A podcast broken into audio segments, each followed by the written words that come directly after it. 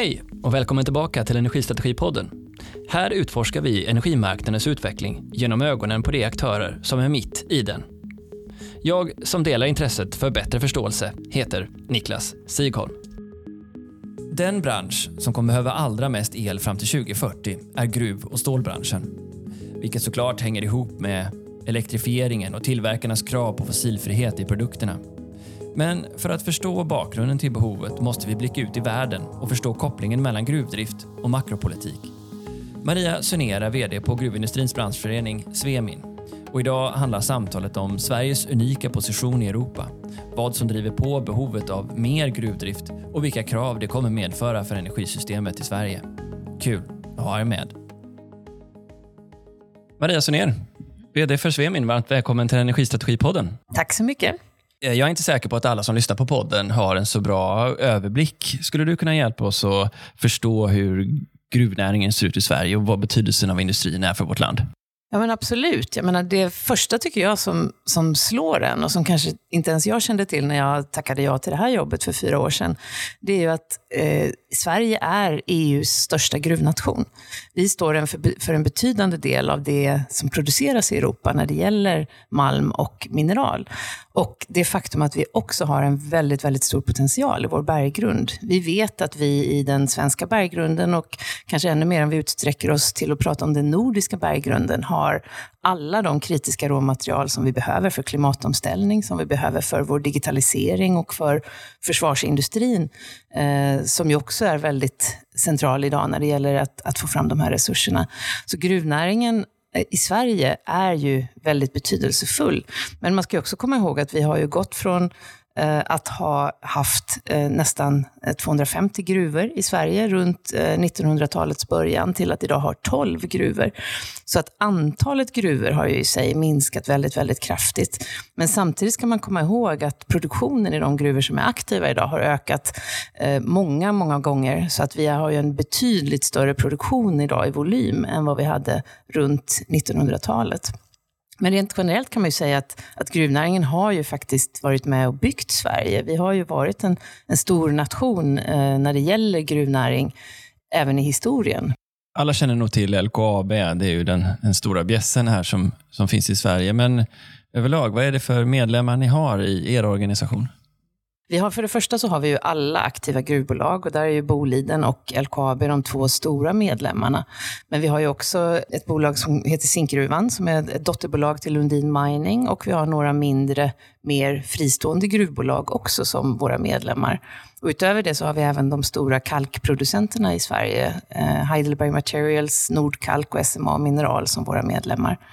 Och vi har de som prospekterar efter metall och mineral i Sverige. Och det här är ju gruvnäringens framtid skulle jag säga. Utan de här mer så kallade juniora prospekteringsbolagen så kommer vi inte att utveckla vår gruvnäring in i framtiden. Och vi har utöver dem så har vi också de stora teknik- och serviceleverantörerna i sektorn med i vår medlemskrets. Och där är ju Sverige också unika i det faktum att vi har flera världsledande bolag på gruvteknik och gruvautomationssidan. Epiroc och Sandvik brukar jag lyfta som exempel, som båda är Sverigebaserade, som har faktiskt sjuttio procent av världsmarknaden eller mer beroende på år av underjordsutrustning för, för gruvdrift i världen.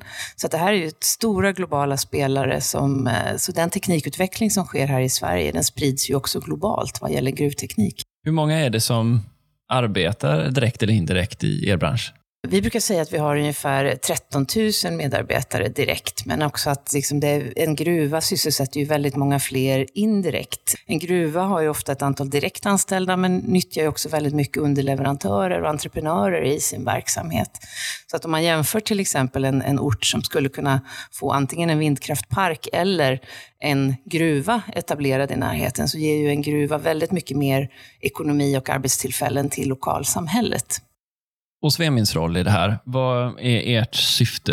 Ja, men vårt huvudsyfte är naturligtvis att se till att, att gruvnäringen kan utvecklas i Sverige. Att våra medlemmar har möjlighet att, att växa in i framtiden. Och det handlar ju om då att, att prata med våra politiker och beslutsfattare både i Sverige men också på E U-nivå om, om vad är det vi behöver för att kunna göra det här. Men sen är vi också, precis som alla andra branschorganisationer, också ett kitt i branschen och jobbar med liksom att skapa mötesplatser och kunskapsöverföring branschkollegor emellan. Så att vi har ju flera syften, men jag skulle säga att vårt huvudsyfte är ju att säkra möjligheten att växa här i Sverige. Det här heter ju trots allt Energistrategipodden, och då man tittar på din profil och din bakgrund så har du en lång erfarenhet från energibranschen också, vilket är ju väldigt kul för oss här eftersom vi då kan bredda perspektiven. Du började på Sydkraft en gång i tiden. Ja, det stämmer det faktiskt. Det var mitt första jobb, var som trainee på Sydkraft eh, på nittiotalet. Och, och jag brinner ju fortfarande för energifrågor, det måste jag ju säga. Och jag jobbade där ett antal år och även på energibranschens branschorganisation som då var Svensk Energi, som numera är Energiföretagen. Eh, innan jag kom in på Svenskt Näringsliv och jobbade just med energi- och klimatfrågor de första åren enbart. För att sen bredda mig och jobba med andra frågor också, hållbarhet och miljö, infrastruktur och så vidare. Så att min bakgrund är ju egentligen mer från energibranschen än vad den kanske är från gruvbranschen. Men jag måste ju erkänna att nu har jag liksom bytt hatt. Du har, du har bytt från den största producenten av energi till den största konsumenten av, eller i alla fall blivande största konsumenten av energi i vårt land. Ja, ja, det är helt sant, och det kanske jag redan gjorde när jag bytte till Svenskt Näringsliv. Det var ju ett litet skifte när man fick liksom verkligen känna att nu byter jag från att prata ur ett producentperspektiv till att faktiskt ta ett konsumentperspektiv på, på energifrågorna. Jag ser ju att liksom den branschen jag nu företräder, mina medlemmar har ju en otroligt stor, eh, liksom, eh, stort behov som ligger i framtiden när det gäller el. Så att det här kommer ju bli en av de absolut viktigaste frågorna för, för om man ska ha möjlighet att växa i Sverige eller inte överhuvudtaget. Det är en väldigt stor del av vår elektrifiering härstammar från behovet i din bransch. Och då har det dykt upp i diskussionen om, om huruvida det kanske är vettigt för Sverige A B att göra det här, om det verkligen är nödvändigt. Hur nödvändigt skulle du säga att det är för dina medlemmar strategiskt att göra skiftet mot fossilfritt och elektrifiering? Ja, men jag tror att det är helt nödvändigt. Vi är ju starten på de långa värdekedjorna. Om inte vår bransch blir fossilfri så kan man ju inte prata om att hela värdekedjan blir fossilfri. Och därmed så känns det väldigt, väldigt självklart att det är klart att vi måste ha fossilfri gruvdrift. Vi måste se till att, att man inte släpper ut koldioxid när man producerar de material som behövs längre ner i värdekedjan. Och det är ju något som också har blivit väldigt, väldigt påtagligt nu just med kopplingarna mellan energibranschen. Behovet av de produkter som gruvnäringen producerar, det vill säga metall och mineral. Liksom förståelsen för att det är ju helt centralt för att vi ska klara den elektriska omställningen. Det har ju, det har ju verkligen accentuerats, skulle jag säga, bara under min tid som, som vd för Svemin. Att, att vi är ju helt nödvändiga för att det ska faktiskt bli någon klimatomställning överhuvudtaget. Att se till att få fram de här metallen och mineralen som behövs för omställningen, det är ju helt nödvändigt. Ja, om vi pratar lite om det då, för i E U har ju frågan om Eh...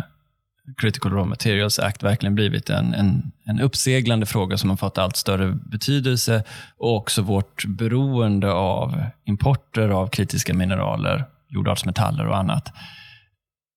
Kan du ge oss lite perspektiv på hur vårt beroende i Europa och hela den här politiska osäkerheten i omvärlden har påverkat er bransch? För det första tycker jag att jag menar, en, en viktig utgångspunkt är ju att, att världen står ju nu inför att om vi faktiskt tar klimatfrågan på allvar så ska vi skifta från att använda fossila, fossil energi till att använda fossilfri energi. Och det har ju flera olika stora globala organisationer räknat på. I E A till exempel gjorde en intressant studie för några år sedan där de konstaterade att för att klara det här skiftet och för att klara klimatutmaningen så kommer världen att behöva ungefär sex gånger mer metall och mineral på en övergripande nivå som kommer in i det mänskliga flödet. Och tittar man på enskilda metall och mineral, särskilt batterimineraler, sällsynta jordartsmetaller och andra, så kommer vi behöva många, många gånger fler eller mer än, än de här sex gångerna. Så att behoven är ju liksom extremt tydliga. Vi ser ju också hur vi har en, en digitalisering och en liksom teknikutveckling som mycket drivs av det, det faktum att vi faktiskt har lärt oss använda många fler material i vårt samhälle genom historien. Det var ju faktiskt inte förrän på femtio-sextiotalet som man lärde sig använda sällsynta jordartsmetaller till exempel. Och det har ju banat väg för mycket av våra permanentmagneter, de här viktiga mikrochippen och så vidare som vi behöver för den moderna tekniken vi har idag.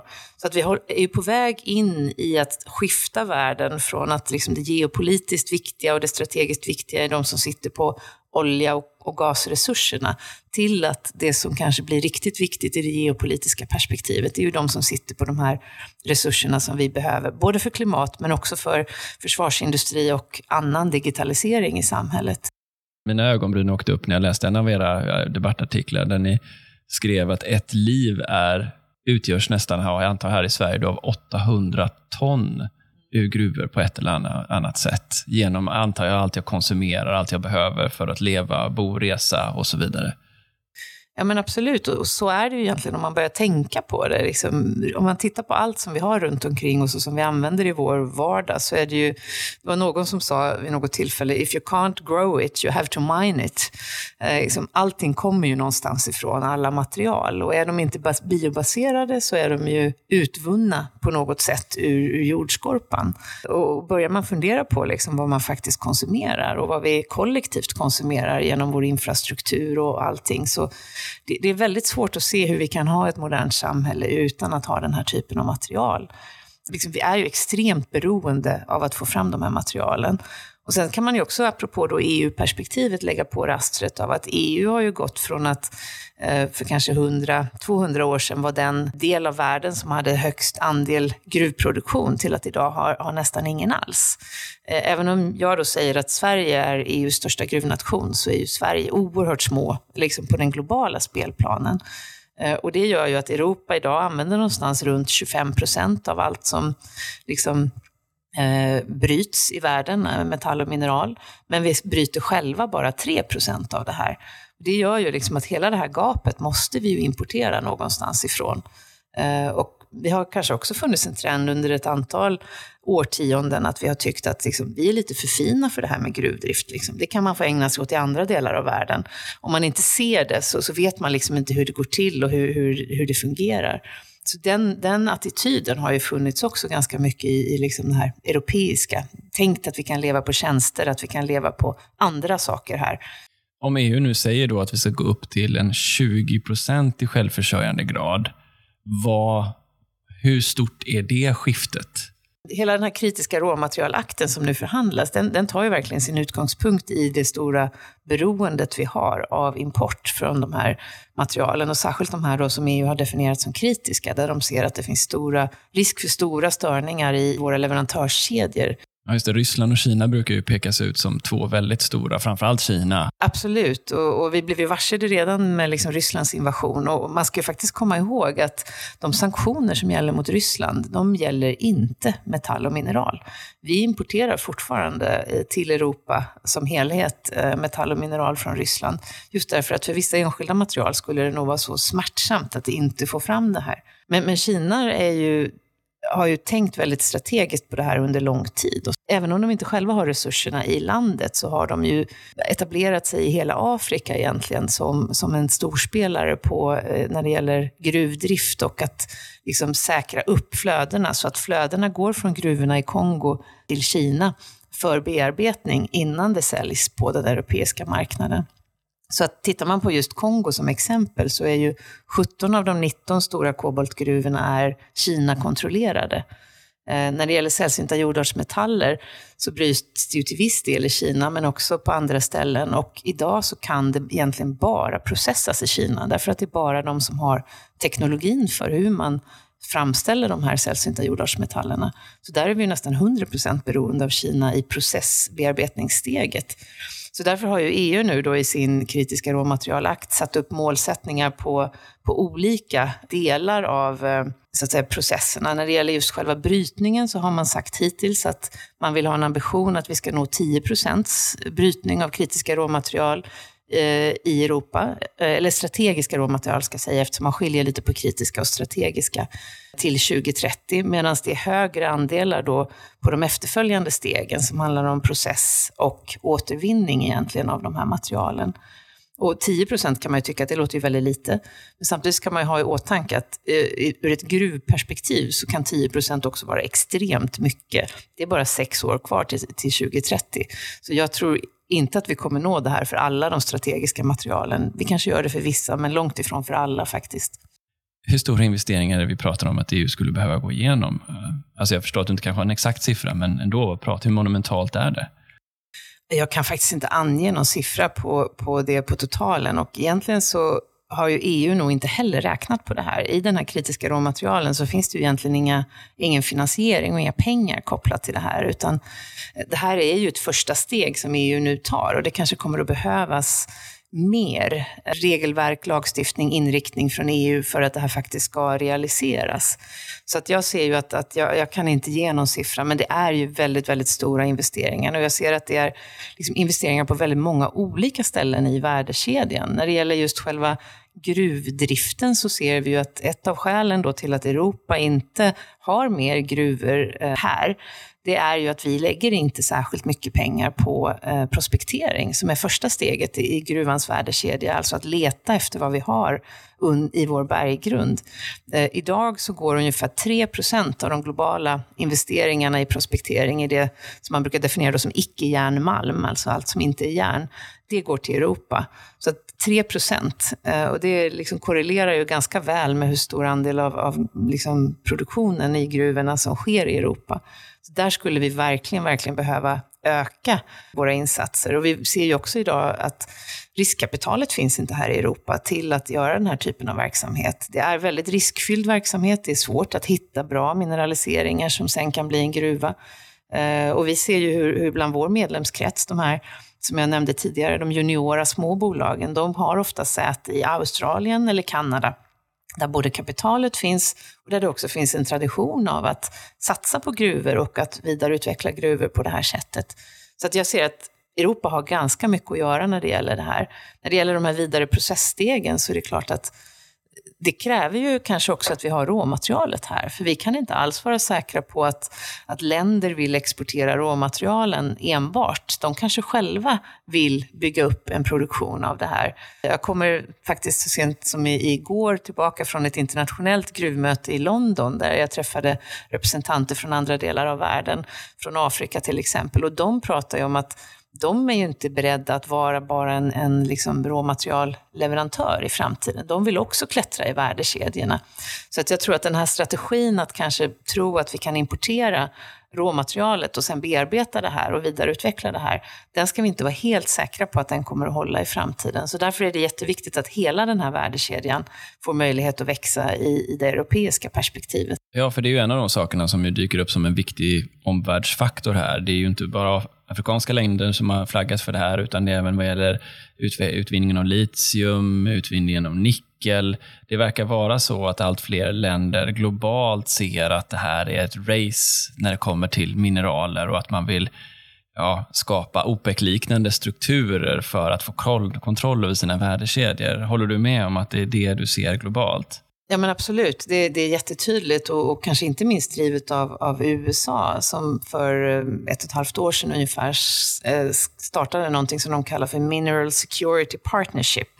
Och där de är ju extremt tydliga på ett sätt som vi kanske inte är vana här i Sverige att prata om det de kallar då för friendshoring, och att de vill handla med länder som delar deras värderingar och så vidare.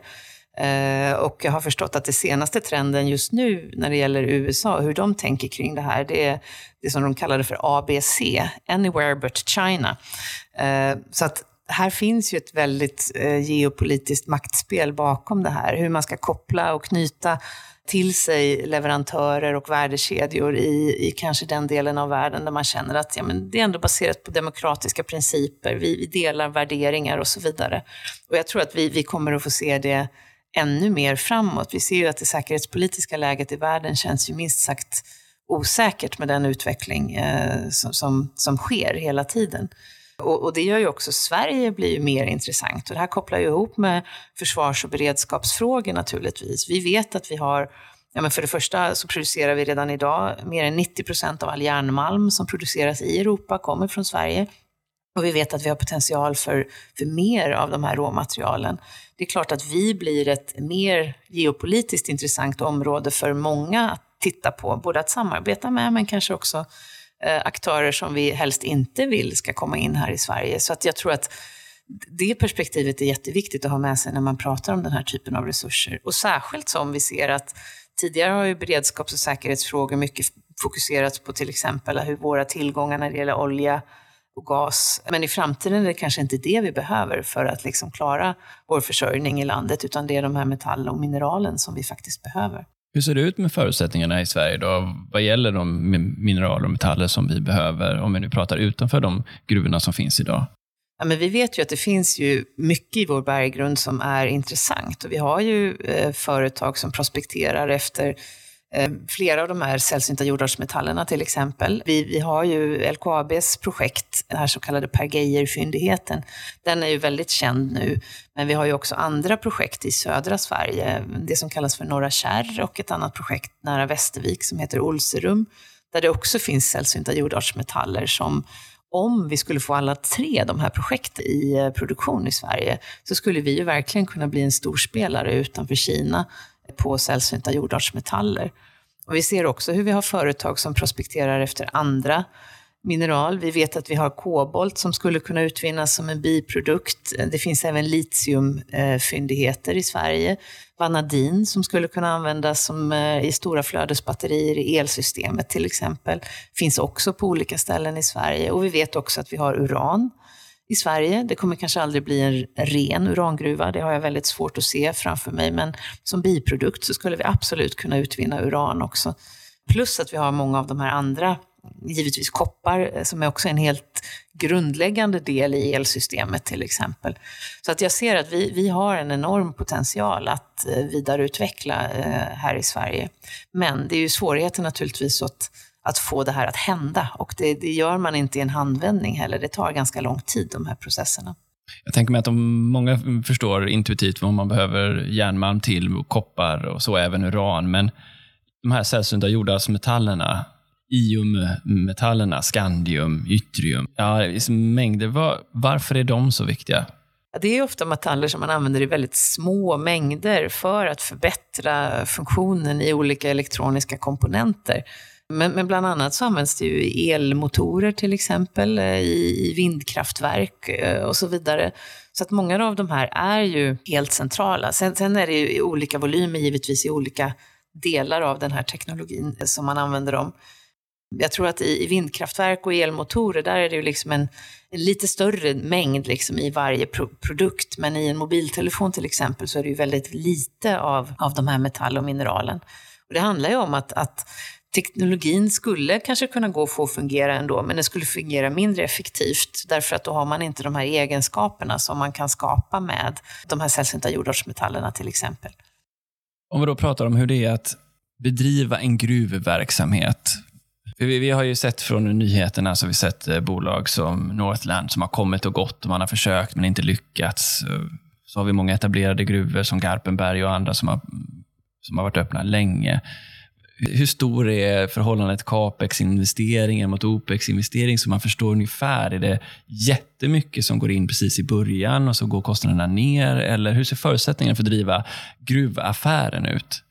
Ja, gruvaffären, jag kan inte exakta siffror eftersom jag själv aldrig har öppnat någon gruva. Men, men rent generellt så har man ju oerhört stora kostnader eh, initialt. Jag menar både det här, de första tidiga skedena, det vill säga prospektering och att leta efter metall och mineral, är ju kostsamt och teknologiskt avancerat. Eh, och när man väl har, har hittat en fyndighet och ringat in den, och man kanske får alla sina tillstånd på plats, ja, då är det ju väldigt stora uppstartsinvesteringar som man ska göra för att få all maskinell utrustning, att få värdekedjan, att säkra upp värdekedjan, att man har någonstans att sälja det, och man har bearbetningsmöjligheter. Så att man har ju egentligen inga intäkter alls förrän den dagen man faktiskt börjar kunna sälja sin produkt. Så att det här är ju en väldigt riskfylld verksamhet innan dess att man har fått igång den. Och det är klart att jag, även om jag själv inte var aktiv i gruvbranschen på den tiden när Northland, liksom när Northland gick i konkurs, så först har jag förstått att det handlade ju mycket om att man, man satt i en situation där man hade då investerat väldigt mycket i verksamheten, och sen sjönk helt plötsligt världsmarknadspriset på järnmalm. alldeles för mycket för att man då skulle klara av, så att säga, sina löpande kostnader eh, i det skedet. Så att man är också väldigt utsatt och beroende av hur världsmarknadspriserna ser ut. Det är inte någonting som man själv kan styra som, som gruvbolag. Och det är nog en utmaning, tror jag, för att faktiskt få igång en del av de här projekten som finns i Sverige. Och där vi ser också att särskilt för de metall och mineral där marknaden är ganska liten och där det finns få aktörer, till exempel då sällsynta jordartsmetaller, där vet vi att Kina tidigare har nyttjat sin stormaktställning på det här och dumpat priser när man har sett att liksom det är andra projekt på gång som mer då går efter marknadsmässiga principer. Så det är verkligen stor politik. När det är rätt läge så dumpar man priser och när det är fel läge så inför man importrestriktioner för gallium. Och... Kina exporterar ju just nu inget gallium och germanium, och som där de står för, för betydande delar av världsmarknaden. Så de kan styra elektrifieringstakten? Ja, men lite grann kan man säga så, att det här är ju ett, ett maktmedel, och jag tror att det får man nog ändå ge Kina, utan att jag har egentligen någon djupare insikt, att de har, har nog tänkt mycket mer strategiskt på, på de här resurserna än vad vi har gjort i Europa och västvärlden eh, under väldigt lång tid. Vi har sett det som att ja, men vi har en världsmarknad, vi kan köpa det här på en världsmarknad. Och de har, har förstått att det här är någonting som man faktiskt också kan nyttja som ett maktmedel. Ja, det, det är en spännande framtid, jag tror vi går till mötes på det här. Och jag tycker det är jättepositivt att E U nu försöker ta tag i det här med den kritiska råmaterialakten och se hur kan vi liksom stimulera mer produktion i Europa, hur kan vi förbättra våra handelsförbindelser, hur kan vi jobba mer med att få liksom bygga värdekedjor eh, i Europa och möjliggöra att man faktiskt kan investera i det här. Och givetvis så ska vi också jobba med återvinning, för metall är ju framförallt metaller är ju extremt lämpade för återvinning eftersom det är grundämnen. Så att kan man också få upp den teknologin och den möjligheten, så, så kan vi skapa en bättre situation för Europa i alla fall. Även om vi aldrig kommer bli oberoende av import, det finns inte en möjlighet som jag ser det. Ja, för det känns ju som att det borde vara en viktig del av hållbarheten också. Om man tog exemplet åttahundra ton på en livstid så behöver det komma ner. Antar jag, för vi kan ju inte fortsätta med det i all evighet. Ja, alltså det är väl egentligen inget som säger att du inte kan det. Men vi behöver kanske bli ännu bättre på att skapa cirkulära flöden. Och, och det tror jag absolut att vi kan. Men det behövs mycket mer utveckling och forskning på det här området. Vi, vi är duktiga på att återvinna stål. Vi är duktiga på att återvinna koppar och guld och ädelmetaller. Men däremot så har vi väldigt mycket att lära med många av de här nya metall- och mineralen som vi använder. Sällsynta jordartsmetaller har vi i princip ingen återvinning av. Och vi saknar kanske också den tekniska kunskapen kring hur ska vi göra det här. I en mobiltelefon, jag brukar ta det som exempel, där ingår någonstans, jag har hört allt mellan fyrtio och sextio grundämnen. Men stoppar du in det här i, i Bolidens elektronikskrotåtervinningsanläggning uppe i Rangsells, som är en av Europas största. Det, det de kan plocka ut idag är någonstans fjorton femton eh, material som de kan få tillbaka. Så att vi har fortfarande väldigt mycket att lära. Hur kan vi få ut mer av de här ämnena som finns i väldigt små mängder i, i elektroniken? Men där tror jag att vi, vi håller ju på att lära oss hur man ska göra det här. Vi ser på batterisidan till exempel, så försöker man ju nu skapa helt cirkulära flöden eh, där batteriproducenterna själva tar tillbaka sina batterier, där de också då vet exakt vad har de för kemi, vad har de för legeringsämnen och så vidare i sitt material, vilket ju givetvis gör det mycket lättare då att, att skapa den här återvinningen. Så att jag, jag tror att vi är på väg åt det hållet, och det ser vi ju som en, en väldigt positiv utveckling, och att det finns mycket synergier mellan primär eh, liksom produktion och den sekundära. Att kan man nyttja de synergierna så kan vi bli ännu bättre på det här. Så vi förstår då alltså att det här är en marknad med en, med en tung första capex-investering. Vi vet ju hur sådana ser ut i energibranschen och vad de därmed behöver. En marknad som är global och under stundom kan vara volatil, kopplad till aspekter som inte alls har att göra egentligen med efterfrågan i Europa ens. Vi ser då att det är också ett område givetvis som är präglat av väldigt många målkonflikter. Och vi ser ett behov nu då, om vi pratar om Europa som helhet, av mycket mer självförsörjning. Om vi översätter det här till Sverige nu då, vad är det strategiskt rätt att göra för Sverige som land som du ser det? Ja, men jag tror att vi måste ju se till att vi har förutsättningar att, att öppna gruvor i Sverige. Och, och här har ju branschen jobbat i, i många år, jag menar även före min tid, framförallt med det här liksom som ja, man, man generellt sett kan kalla för tillståndsprocesserna. Hur ska vi få miljötillstånd för att faktiskt kunna öppna en gruva? Har du inte tillstånd för din verksamhet så, så, så kan du inte driva den, och då behöver du vare sig el eller kompetens eller någonting annat egentligen. Och jag tror, men det som skiljer kanske gruvbranschen från väldigt många andra branscher kan jag säga, det är att vi är oerhört geografiskt bundna. En, en mineralisering ligger ju där den ligger i marken. Du kan inte hitta en alternativ lokalisering som är lite bättre, som är hundra meter till höger eller vänster, som, som undviker någonting. Utan du måste verkligen öppna en gruva exakt där eh, mineralerna ligger. Och det är, liksom, det är binärt, det är ett eller noll. Och det tror jag skapar liksom extra utmaningar för gruvnäringen när det gäller just de här tillståndsprocesserna. Jag menar en batterifabrik till exempel. Vi, jag lyssnade på Peter Karlssons sommarprat här för någon, om det var två år sedan han var med. Han pratade om hur de tittade på tjugo olika industriplanerlagda tomter runt om i Sverige. Och där de kunde välja, var ska vi lägga vår första batterifabrik? Jo, de valde Skellefteå därför det var... såg de som den kanske mest framkomliga vägen. De valde bland annat bort Malmö som han beskrev det, därför att där hade det etablerat sig några grodor som är värdefulla, och de insåg att det hade blivit svårare. En gruva kan inte välja den typen av, av liksom planering, utan vi, vi måste liksom finnas där mineralerna finns, och det är ju det som tror jag är den stora skillnaden mellan oss och andra branscher. Eh, energibranschen har lite liknande problem för vissa saker, men man kan också liksom modifiera sträckningar av, av elnät till exempel. Man kan hitta kanske lite alternativa lokaliseringar av vindkraft. Eh, parker också, men, men eh, vattenkraften och vi kanske delar samma utmaning skulle jag säga, att vi måste finnas där naturresursen finns. Jag såg att ni var positiva till det, att i budgeten framgick att vi ska utveckla en ny mineralstrategi. Har vi inte haft en sån sedan tidigare, eller? Jo, eller rättare sagt, det togs fram en mineralstrategi någonstans runt tjugo tretton tror jag den blev klar, den tidigare mineralstrategin.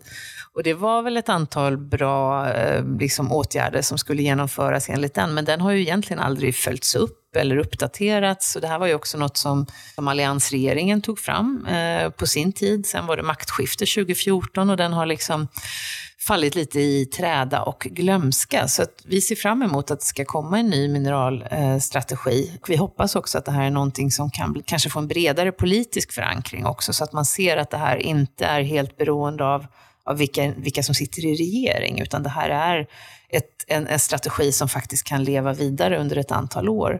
Men, men som sagt, i grund och botten så handlar det ju mycket om att vi måste få ordning på, på tillståndsprocesserna eh, så som jag ser det här i Sverige. Och det handlar ju om väldigt, väldigt många olika saker som behöver göras just kring tillståndsprocesserna. Och jag tror att processmässigt så är man nog på spåret att snabba upp det här. Men vi har också ett antal utmaningar när det gäller hur, hur E U-regelverk har implementerats i Sverige och hur E U sen har valt att tolka vissa direktiv. Som vad då exempelvis? Ja, men vattendirektivet är ju ett väldigt tydligt exempel på det här. Där dels har vi kanske problem med, med hur Sverige har valt att implementera det här, men där vi också ser att E U-praxisen har ju utvecklat sin riktning som omöjliggör, jag skulle egentligen säga mänsklig aktivitet. Rangsells-fallet som handlar om att Rangsells, det, det är inte en gruva, men de vill starta en återvinningsanläggning för fosfor. Och de har en recipient för, för sin process som är Östersund, eller Öresund. Och Öresund är ju en väldigt eh, är en förorenad eh, recipient redan idag. Och på grund av att den eh, inte har då det man kallar för god ekologisk status, så måste man kunna, då, då finns det ett icke-försämringskrav som handlar om att man får alltså inte släppa ut någonting alls. Du måste kunna garantera noll i utsläpp. Och det ser vi ju även andra projekt som möter det här, att kan du inte för varje enskild parameter garantera att du inte har någon som helst påverkan, ja då får du ett nej. Det här Rangsells-fallet är ju väldigt intressant. Det har ju överklagats och ligger ju nu i Mark- och miljööverdomstolen, och de har nu vid två tillfällen skjutit upp sitt offentliggörande av domslutet här.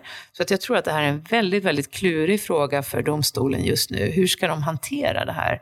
När man pratar om det här på E U-nivå så möts man ibland av att ja, men, ni måste ha någon slags common sense interpretation av E U-lagstiftning. Men det är ju inte så vi tillämpar den här i Sverige. Vi är väldigt bokstavliga. Och jag tror att här brottas man mellan kanske det som då är common sense och det som är bokstavstolkning. Jag ser att vi behöver ju gå in och titta på hur har vi faktiskt implementerat en del av de här lagstiftningarna och hur kan man jobba med också att, att vara flexibel, att jobba med kompensatoriska åtgärder och annat. Men det är ju vattendirektivet, men vi ser ju också det som handlar om naturskydd, art- och habitatdirektiv och men även våra egna liksom, naturskyddade områden. Hur kan vi jobba med dem? Vi vet att en gruva blir alltid ett hål i marken.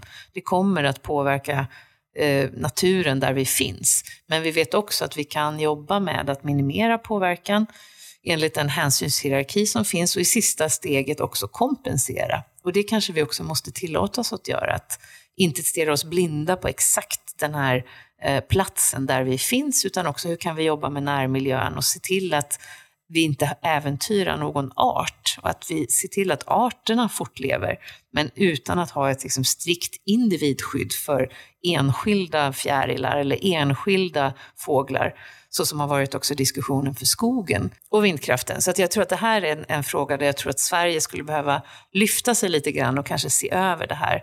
Därför tycker jag det är väldigt positivt att regeringen nu har tillsatt den här tillståndsutredningen del två som, som precis har startat upp sitt arbete där Där, där så som jag tolkar direktiven så ingår även de här bitarna att fungerar vår miljölagstiftning för de investeringar och den utveckling som vi vill att samhället ska ha. Ja, den här diskussionen känns ju igen från vattenkraften, från vindkraften, från solutveckling också. För er det då som inte kan, dels inte kan byta position som du nämner, men där det också blir mycket medial uppmärksamhet kring målkonflikterna för, eventuell, för eventuella nya gruvor. Vad är statens roll som du ser det? För att ge dig lite kontext har vi ju både pratat med länsstyrelserna om det här tidigare i podden och pratat om att de tolkar lagstiftning på olika sätt. Vi pratade om när staten ska gå in och avgöra målkonflikter för att det, det lyckas inte på en, en regional eller kommunal nivå. För er måste det ju vara en helt central fråga givet hur det är kopplat till nästan nationens strategi snarare än enskilda bolags strategi för att kunna attrahera det privata kapitalet som du säger är en nödvändighet för att det här ska bli av. Och då är ju också, tänker jag, intressant en erfarenhet från Svenskt Näringsliv. Här låter det som att staten behöver ha en väldigt aktiv roll. Tolkar jag det rätt då? Ja, men framförallt så tror jag att, att det, det är ju väldigt konstigt när man i de här processerna ser att, att olika delar av staten ger väldigt olika signaler. Vi har ju kanske en, en övergripande strategi ändå att vi vill ha den här typen av investeringar och vi vill att det här ska kunna utvecklas, men samtidigt har vi myndigheter som nästan pratar emot varandra. Där har ju vi eh, lagt fram som ett förslag att vi tycker det borde finnas någon myndighet som liksom samordnar det här, att staten ska tala med en röst. Och det är ju precis som du säger att en del av de här målkonflikterna behöver ju nästan lyftas till en politisk nivå för att avgöras. Nu har vi kanske tryckt ner det här för mycket i att det här ska hanteras av domstolarna och det blir liksom detaljlagtolkningar som avgör om för Sverige viktiga investeringar ska kunna bli av eller inte. Och där tror jag att vi, vi skulle behöva ta tillbaka den frågan till våra politiker. För till syvende och sist så är det ju ändå, vad är det för riktning vi vill att Sverige ska ha? Vad är det för typ av Sverige vi ska utveckla framåt? Vill vi att hela Sverige ska bli en, liksom ett naturreservat i framtiden? Så, så ja, då har vi ju en inriktning, eller är det en annan inriktning vi vill ha? Och hur kan man hitta den här... Alltså jag, jag är ju helt övertygad om att det, det går att hitta samexistens. Att vi kan ha både en industriell utveckling och vi kan ha industriella processer. Och att vi kan göra det på ett sätt så att vi påverkar vår omgivning, både vad gäller människor men också natur, så lite som möjligt. Och jag tror att det är den diskussionen vi snarast behöver ha. Att hur hittar vi sätt att kunna utveckla Sverige med en så liten påverkan, negativ påverkan på naturen som möjligt. Och staten skulle absolut behöva ta ett, ett större tag i de här frågorna. Och det, det är ju det vi ser, tror jag, just när det gäller gruvfrågor, att det är ju många, både gruv- och kalktäktfrågorna har ju på något sätt stupat på liksom detaljer i tillståndsprocesserna som har liksom fördröjt och skjutit upp. Jag menar, hela det här som var kring Cementa för några år sedan var ju också ett sånt exempel där det var liksom en, mer en procedurfråga i domstolen. Som, precis som L K A B. Ja, som L K A B också har varit med om. Och här skulle vi verkligen behöva lyfta oss ovanför det här som, som nation och se att ja, men hur jobbar vi tillsammans? Hur kan myndigheter och domstolar liksom jobba tillsammans med företagen för att hitta de bästa lösningarna för alla parter? Tänk ändå vad den här frågan går igen. Jag, jag, jag återkommer hela tiden till om vi, om vi är rätt organiserade för det här. Men det får bli en annan podd. Ert energibehov är ju jättestort. Om vi börjar i hur behovsutvecklingen ser ut fram till tjugo trettio. Vad har ni idag och vad behöver ni? Mina medlemmar konsumerar ungefär fem terawattimmar idag. Och kommer öka till någonstans runt tio, lite beroende på hur man räknar och vad man räknar in L K A B:s satsning, om det är en stålbranschsatsning eller om det är en gruvbranschsatsning. Men, men till tjugo fyrtiofem så kommer ju vi som mina medlemmar ska säga att öka sitt behov från de här fem till över sjuttio terawattimmar. Ja, och du återkommer ju också till det här med kostnadseffektivitet. Om man översätter då det till vad ni har för krav på energibranschen, hur skulle du vilja formulera det? Ja, men kostnaden är ju helt central i det här skulle jag påstå. Vi måste ha el till en kostnad som gör att de här industrierna bibehåller sin konkurrenskraft. Och då menar jag egentligen inte bara elpriset, utan det här är ju också hur, liksom, vad är den totala kostnaden? Alla kostnader inklusive överföring, inklusive eventuella skatter, subventioner, annat som, som bekostas via det här systemet. Så att kostnaden är helt central. Sverige har ju byggt upp mycket av sin, sin industri och den industristruktur vi har idag på det faktum att vi har haft låga eh, elpriser i historien. Och vi kommer inte att konkurrera som ett lågskatteland eller ett låglöneland i framtiden. Och det, det tror jag inte alls är någon riktning som Sverige ska gå i heller. Och därför så blir det ju så viktigt att vi kan hitta balanspunkten mellan hur vi kan få fram de här investeringarna. Både på elnätssidan men, men också på produktionssidan i framtiden till en kostnad som gör att de här företagen och verksamheterna är konkurrenskraftiga på en global marknad. Så att det här tror jag kommer bli den absolut största utmaningen för, för alla parter eh, framåt. Om du skulle tala för dina medlemmar, hur, hur central har energiförsörjningsfrågan seglat upp till att bli strategiskt för dina medlemmar? Ja, men den är ju oerhört viktig. Jag skulle säga näst efter eh, tillståndsfrågorna så är det ju energiförsörjningen som, som verkligen är, är helt central. Och de, de hänger ju ihop de här frågorna i, i mångt och mycket. För du, liksom, du kan inte starta och driva din verksamhet om du inte får energi till en, en rimlig kostnad. Och särskilt inte nu när vi ser att liksom elektrifiering är det spåret som vi går in på. Det är det som driver vår klimatomställning. Vi kommer att elektrifiera alla våra processer och vi ser hur nya gruvor nu går in och vara fullelektriska. Snarare än att använda dieseldrivna maskiner så kommer man använda elmaskiner i framtiden. Så att det här är helt centralt. Vi måste hitta ett sätt att, att skapa den här konkurrenskraften för, för elsystemet i framtiden. Ja, och med tanke på att det är väldigt mycket energi redan fram till tjugo trettio, så att inte kärnkraften har hunnit komma igång riktigt än, det är väl ingen som tror på det riktigt så, för det tar tid att bygga den värdekedjan som vi har hört i podden tidigare, så är det mycket vindkraft nu då som behövs. Och det skapar ju också behov om ni ska vara robusta för att ni också kan vara flexibla. Hur ser er, er roll ut i det att kunna skapa en tillgång och efterfrågan som matchar varandra? Alltså jag tror att det här ser väldigt olika ut beroende på vad det är för typ av processer man har och vilka processer man pratar om. Vilka möjligheter man då också har att vara flexibel i sin förbrukning. Jag menar, rent generellt så, så kan jag tycka att liksom, jag menar, det är ju kanske kundsidan och behovssidan som borde styra hur produktionen ska se ut. Men jag förstår ju också att det är inte helt enkelt att få till det.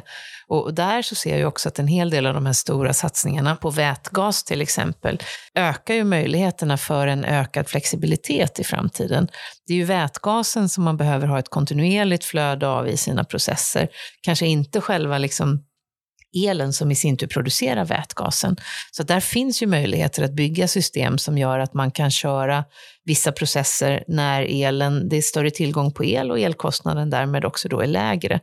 Men å andra sidan så får det inte bli för mycket av sådana inslag. Jag tror att leveranssäkerhet kommer ju alltid vara en jätteviktig faktor. Att kunna bibehålla en hög leveranssäkerhet i systemet och en styrbarhet i systemet.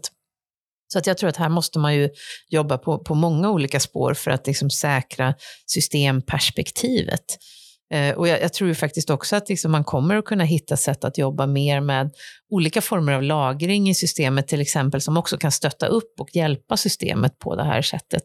Men, men i grund och botten, liksom, för att en industri ska vara konkurrenskraftig så, så måste man ju optimera sin egen process. Liksom. Eh, en industri finns ju inte till för att optimeras utifrån hur elsystemet körs. För då kommer det nog vara svårt för en hel del eh, verksamheter att faktiskt vara konkurrenskraftiga på en global marknad. Samtidigt så jag kan tänka mig att er profil blir ganska speciell med krossar med stora, tunga maskiner som ska komma in och ladda. Det blir väldigt höga effektuttag som kommer under stundom när man kör de här gruvorna. Det är inte bara kontinuerlig drift utan det är också väldigt specifika ladduttag. Det är inte en helt lätt profil om man ska ha ett abonnemang för allting. Nej, men det, det, det är nog utmanande och där tror jag inte vi har liksom landat än i hur det kommer att se ut. Liksom. Nu, nu är jag själv kanske inte nere i nittio gritty så jag kan svara på exakt hur det här kommer att se ut. Men, men jag vet ju att liksom, ska vi, man ladda de här stora gruvmaskinerna så är det precis som du säger en väldigt hög effekt. Men det som, som en del av de här leverantörerna nu jobbar med av, av just det här skälet, det är ju att man kanske snarare, istället för att liksom köra in en maskin och snabbladda den, så har man liksom batteribyte. Du byter batteri till exempel. Och det skapar ju också en större flexibilitet, att du kan göra det under en längre tidsperiod. Du behöver inte tänka på att jag ska bara ha en halvtimmes stopp, utan du kan göra det kanske under tre timmar om du har så pass lång drifttid på din maskin innan den behöver komma in och byta batteri. Så att här finns ju också olika tekniska lösningar på det här som jag tror underlättar också för att liksom skapa en större flexibilitet i systemen. Och det här med krossar och malar och sånt, det, det drar ju redan idag väldigt mycket el naturligtvis. Så är ju det som är delar i liksom elförbrukningen idag. Men jag menar en fördel som man också får när man faktiskt då elektrifierar gruvorna och har elektriska maskiner under jord till exempel istället för, för dieseldrivna, det är ju att man minskar behovet av ventilation. Och det är också någonting som drar mycket energi idag, de här stora ventilations, eh, cirkulationspumparna naturligtvis som ska få ner luft, frisk luft i, i gruvorna och vädra ut avgaser till exempel. Så att det finns ju också fördelar med den här elektrifieringen som, som kanske i, i viss mån minskar effektbehovet något också. Jag tänker just, du nämnde elöverföring och elnätsutbyggnad. Det är ju en jättestor fråga också där ja, tidigare rapporter visar på att vi kanske har uppåt tusen miljarder vi behöver investera bortåt tjugo fyrtio någonstans. Och era anläggningar, speciellt om man ska göra någon ny, det är ju inte precis stadsnära. Här blir det ju då alldeles nödvändigt också för, tänker jag mig, för er att frågor som hur kön ser ut, hur tiden för att bygga elöverföring ser ut, hur kostnadsallokering för den specifika överföringen ni behöver som kanske inte är egentligen till för någon annan. Är du inne i den typen av diskussioner redan nu med bransch och med politik för att lösa upp knutar som finns kring det? Inte i någon detalj får jag väl villigt erkänna, men jag inser också att det här kommer ju vara en utmaning framåt och vi ser ju hur, hur vissa av, av våra befintliga verksamheter också nu behöver förstärkt elnät till sina verksamheter. Det är ju väldigt tydligt exempelvis på Gotland att där har man ju inte kapacitet nog att få fram den el som Heidelberg Materials kommer att behöva när de går in i sin C C S-satsning där. Och det, det måste man ju lösa det här, och hur ska de här kostnaderna fördelas blir ju naturligtvis en, en helt central fråga och också en viktig del av liksom, hur skapar man konkurrenskraft för den här typen av investeringar. Nu är ju Heidelberg ju ett etablerat bolag med en etablerad verksamhet. Och de har kanske sina dimensioner i det här, men är det en mer en ny gruva på ett helt nytt ställe med ett, kanske ett, ett mindre juniorbolag som vi brukar kalla dem då, så, så är ju det en helt annan kalkyl tror jag, där det här kan bli en ganska utmanande fråga för dem. Och, och så att den här kostnadseffektiviteten i hur man betalar för elöverföring och så vidare, det, det tror jag nog är en fråga som vi kommer behöva diskutera mer framåt. Och där kan man ju bara konstatera att man har ju löst det här med in- infrastrukturfinansiering på olika sätt. Elnätsinfrastruktur, eh, det ska ju betalas av kunderna och det är väldigt tydligt så som vi gör idag. Och man ska fördela ut de här kostnaderna på kundkollektivet. Medans eh, väginfrastruktur och annan transportinfrastruktur, det bekostas ju via skattemedel. Och det är klart att här finns det ju två väldigt olika synsätt i hur man liksom ska finansiera det här. Så att jag tror att den typen av diskussioner kommer kanske också behöva föras framåt. Utöver att man måste titta på hur fungerar elmarknaderna för att driva fram ny produktion. Och hur skapar vi det här som också skapar liksom kostnadseffektivitet på totalen. Hur väl tycker du att den här insikten som du har berättat, eller den här berättelsen som du har dragit här egentligen för mig idag om kopplingen mellan Europas position till Sveriges position till möjligheten att leva ett, ett, ett liv med teknik och en, en grön omställning, hur det förhåller sig till gruvnäringen, de, de målkonflikter som finns, ursäkta, de energibehov som finns. Hur väl är det förankrat och förstått i Sverige A B:s roll inför hastighetskraven som ni har också av politiken? Hänger bilden ihop?